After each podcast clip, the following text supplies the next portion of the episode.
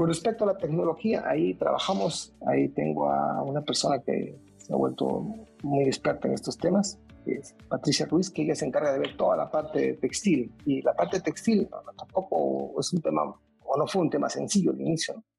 Eh, el hecho de tejer, coser y todo lo demás no es suficiente, que empezar a leer fichas técnicas para que la gente empiece a entender que hay países que demandan cierto tipo de productos textiles y estos productos textiles necesitan una lectura para saber en qué características quieren. Normalmente cuando uno compra una ropa y dice, quiero con el dibujito de la alpaca porque es algo tradicional del Perú, claro, está simpático, pero es para un uso y para contarle a tu familia que has estado en el Perú y que estás usando una ropa tradicional de la zona y, le enseñas a todo el mundo la chopa que has traído de ella pero para uso diario, común, permanente, no. Simplemente es para mostrar que viajaste a un sitio. Entonces ahí lo que de alguna manera tiene el patrón que te, te maneja en sus momentos es la moda. Entonces una zona eh, altoandina en la que a veces está un poco alejada de la moda, hoy, hoy día están de moda las, las chompas de cuello B y de esta forma y sin mangas o con mangas. ¿Cómo sabe esta gente que, está, es que es así? Y si es así, ¿cómo hace con mangas, sin mangas y de esta forma y de otra forma si tienen una forma tradicional de tejer. Ok, vamos a adaptar esa forma tradicional de tejer a fichas técnicas. Es decir, Francia quiere sin mangas y acá te manda la ficha técnica, léela y empieza a procesar. Y eso no fue fácil porque la gente cree que un curso de tres meses de textil o tejer a palitos un mes es suficiente, ¿no? Este trabajo es un curso de 10 años que estamos llevando con ellos. Estamos recién entrando al séptimo, octavo año y, y todavía falta un par de años más para que tengamos una buena especialización. Y en ese proceso ellos aprendieron a leer, a leer fichas técnicas y también encontrar otras cosas, porque no solamente está en que, oye, tú puedes hacer hilos, ¿sí? Tú puedes hacer teñidos, hoy está de moda hacer teñidos naturales, el teñido, la alpaca tiene enormes ventajas, hidroscópica, puede captar la, menos cantidad de, de, humedad, es resistente mejor que el mojair, mejor que el merino, o sea, ya ha demostrado científicamente que es tres veces más resistente que el mojair, tres veces más resistente que el merino, es súper resistente, igual entre dos a tres veces más resistente que muchos de los textiles que, que se conocen a nivel mundial, sobre todo el mojair y el merino, que son los, la competencia directa de la paca. No tiene la linolima, que es, una, es un agente que genera alergias, entonces no la tiene. Y el, el, el nivel de confort también es interesante. El gran problema de la alpaca es que conforme pasan los años pierde este grosor ideal, o sea, se vuelve más gruesa la, la fibra y también pierde confort, ¿no? ese confort del 95%, 98% que tiene índice de confort, se va perdiendo en el tiempo. Entonces, eh, y se puede eso mantener, así como nosotros estamos luchando por ser jóvenes o por mantenernos, o el que tenga 50 parezca de 40, el que tenga 40 parezca de 30, ¿por qué no hacemos lo mismo con las alpacas y nos vamos preocupando en protegerlos? ¿Qué es lo que hace que se tengan tantos inconvenientes? Entonces hemos buscado la relación entre ultravioleta y la afectación con, con, la fibra. Estamos buscando la alimentación con ultravioleta, si la comunidad o el entorno geográfico afecta o no afecta. Entonces, todos esos detalles uno va, va construyendo y va desarrollando. ¿Por qué? Porque tienes una alpaca, tenemos 5 millones de alpacas y ningún otro país del mundo lo tiene. ¿Quién es el que tiene la obligación de hacer una investigación científica y además que genere recursos económicos para poder lograr el progreso de sus pueblos? Nosotros, el Perú el Perú debería tener una cuestión específica en cada cosa que tenemos como ventaja. En el mar tenemos la choveta. Nadie más tiene anchoveta como nosotros. ¿Qué ventajas le sacamos a la anchoveta? En la sierra tenemos la alpaca. ¿Qué ventajas podemos lograr de esta? Entonces ahí a partir de eso empezamos a investigar, ok, a que, que lean fichas técnicas que puedan exportar, porque en el camino de esta investigación tú no puedes darte el lujo de decirle, bueno, los resultados que empiezas hoy día los vas a tener de acá 10 años. Imposible, tienes que tener metas pequeñas que permitan ingresos que estimulen a la gente que está yendo por el buen camino. Entonces había que vender chompas, había que vender hilados, había que vender eh, una serie de elementos que justamente dieran la alternativa de motivación de la gente que estuviera avanzando, para finalmente llegar a que, oye, el Perú tiene las mayores reservas del mundo en plata, el Perú tiene la mayor cantidad de alpacas, ¿por qué no mezclamos la plata con la alpaca? ¿Y qué significa eso? ¿Por qué mezclamos plata con alpaca? Porque somos los que competitivos en eso. Nadie tiene más plata que nosotros y nadie tiene más alpaca que nosotros. ¿Por qué no los mezclamos? ¿Y, cuál es el objetivo? La plata es un antiséptico extraordinario. La plata per se es antimicrobiano.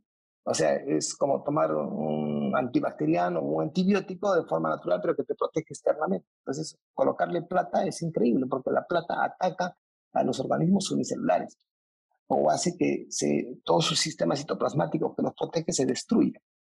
Entonces tú tienes ahí, oye, ropa en la que sea saludable. Si yo me pongo esta ropa, me va a proteger de cualquier detalle. Claro, ya no tienes que usar desodorante. ¿Por qué? Porque la ropa con plata o que tenga nanómetros de plata va a permitir que el, mal olor no, no, no, tenga ningún efecto. Oye, y si uso una media de estas para diabéticos también, porque el diabético que normalmente genera infecciones en las piernas que terminan amputándolas, con este tipo de medias jamás le van a amputar una pierna porque no van a poder desarrollarse las bacterias, no va a poder avanzar el deterioro de la piel y su organismo porque esto lo va a controlar.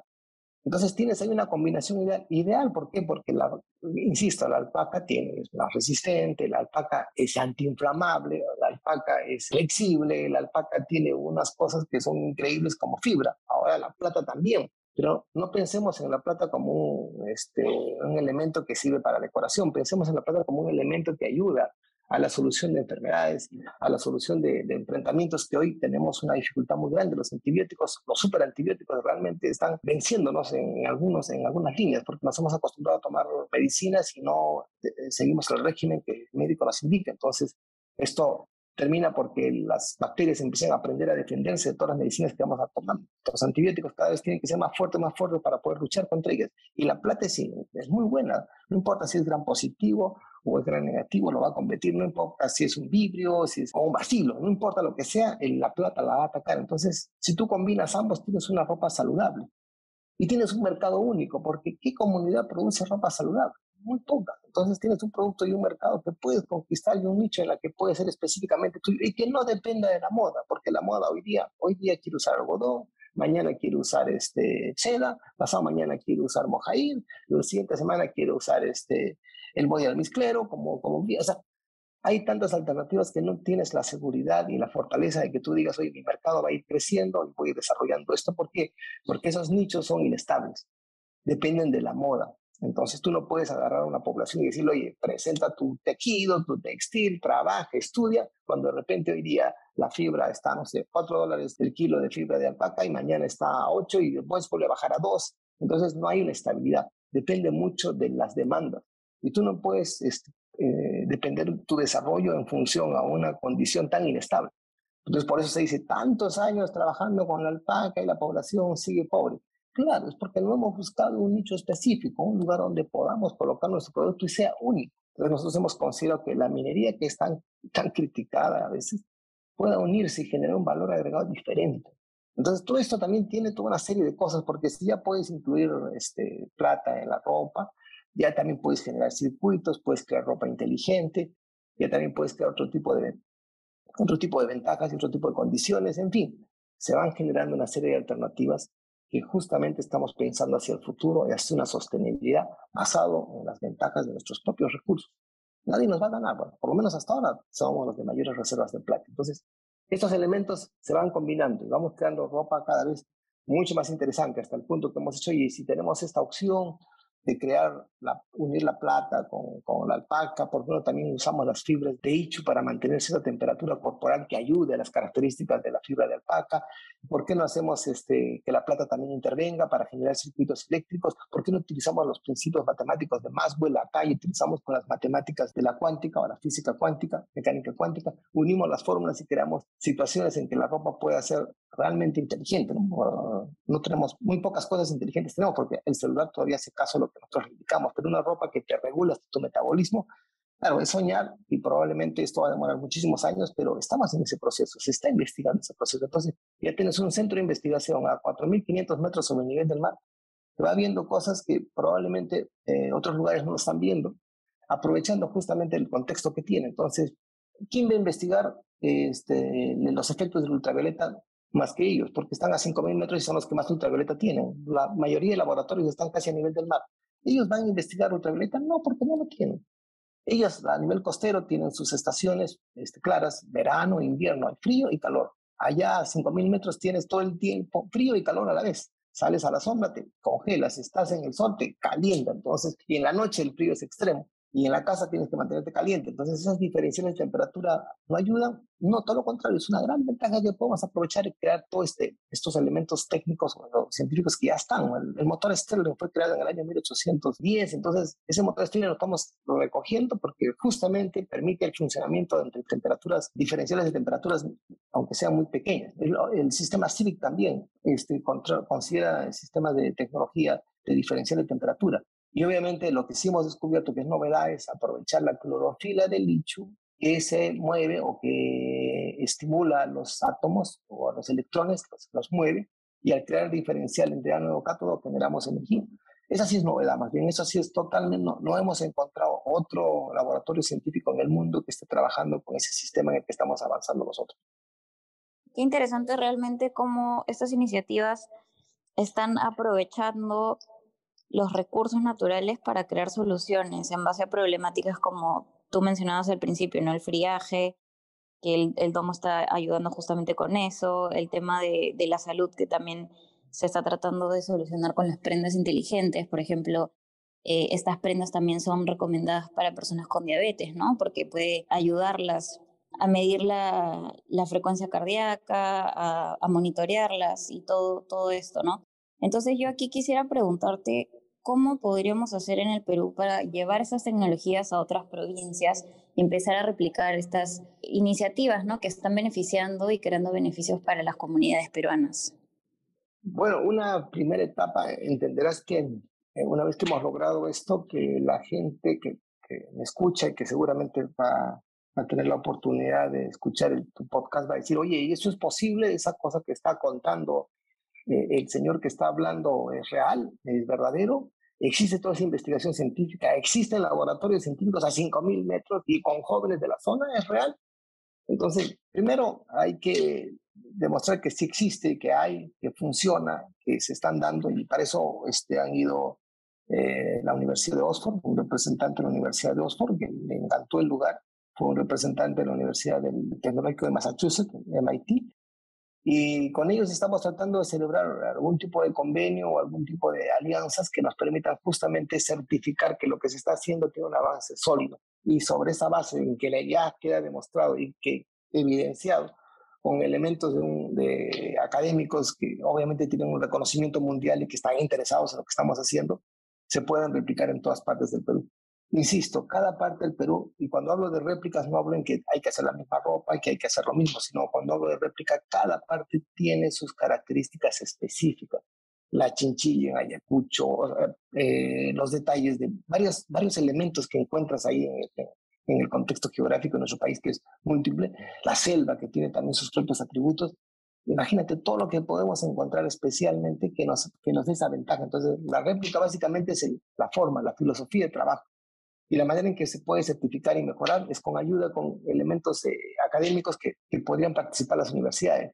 Inicialmente nosotros queríamos acercarnos a, a, las universidades, pero cuando ven que es mina, lo primero que hacen es, oye, hay que pedirle dinero, que paguen todo, que hagan esto. Oye, pero yo no quiero, este, yo estoy dispuesto a pagar, pero no estoy, yo no quiero que se cree un sistema tradicional del proceso de desarrollo académico de la gente, sino quiero que aprendan cosas de ella.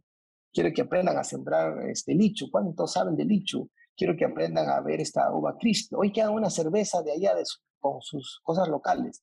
¿Se puede hacer una cerveza con sus cosas locales? Sí, hay una uva, hay una fruta que tienen ahí muy especial que es amarguita, que es agradable y se puede crear también una, una cerveza dulce. Se puede hacer, se puede hacer. Hoy tienes ahí el glaciar de Telcay, es uno de los glaciares más bellos, hasta ahora es el glaciar más grande que se tiene cerca de la línea ecuatorial y es hermoso el lugar para aprovecharlo hasta turísticamente, pero cuando ¿Cómo vas a llevar a gente turísticamente a una zona donde no tienes cómo atenderlas adecuadamente? Entonces, para eso hemos construido el domo, porque el domo es una oportunidad también de crear y fomentar el turismo para hacer hoteles. En fin, a tu pregunta, ¿se puede replicar? Se puede replicar. Lo importante es que se tenga un respaldo que académicamente que te diga, ok, sí funciona, sí estamos en esto. ¿Y por qué estamos llamando a grandes universidades? Porque los sueños no pueden ser pequeños. Los peruanos no tenemos que acostumbrarnos a tener sueños pequeños, sino a pensar en grande. Un ejemplo de esto. La alpaca, la alpaca, eh, la vicuña, la llama, tiene inmunoglobulinas. Nosotros tenemos nuestro sistema defensivo, neutrófilos, los este, eosinófilos, los basófilos, los monocitos, los, los NK, todos son nuestro sistema defensivo. Pero llegado un momento, eh, cuando ya tiene que ser una defensa específica, se generan las inmunoglobulinas. Estas inmunoglobulinas son la tipo G, tipo E, tipo M, tipo A, tipo D. Y la más común es la tipo G, es una inmunoglobulina que justamente es la que hacen estimular a través de las vacunas para que identifiquen al enemigo y lo puedan neutralizar.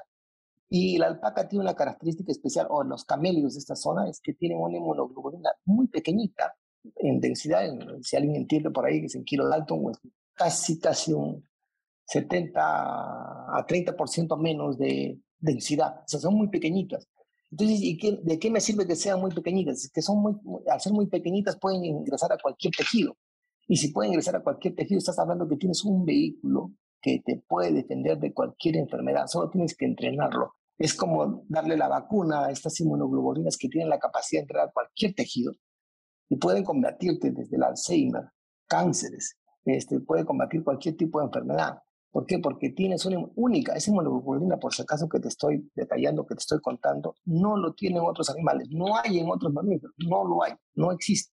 Entonces, hay algo que hace diferente. Entonces, cuando uno habla de alpaca, el toque está pensando fibra, tejido. Oye, ¿por qué no piensas en la alpaca, en su inmunoglobulina para poder desarrollar vehículos nanotecnológicos naturales que puedan ayudar a combatir enfermedades? Es una opción.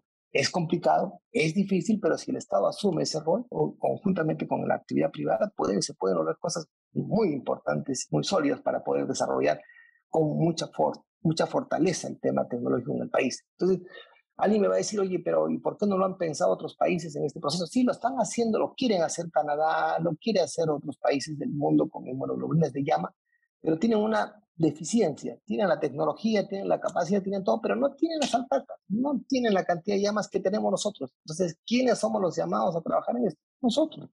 Entonces, mira, ya no, soy, ya no estoy pensando en que la alpaca específicamente me puede dar ropa, también me puede dar elementos nanotecnológicos que puedan ayudarme a combatir enfermedades. Mira, ya estoy cambiando la visión de la alpaca. No nos encerremos en un contexto específico, sino ampliemos eso. También se ha puesto a analizar un poco el estiércol de la alpaca. Antiguamente se usaba como combustible, se usaba también como abono. Pruebas de que el maíz en el Perú se desarrolló de manera este, óptima porque justamente se utilizaba como guano, los estiércoles de la alpaca, de la llama, en fin.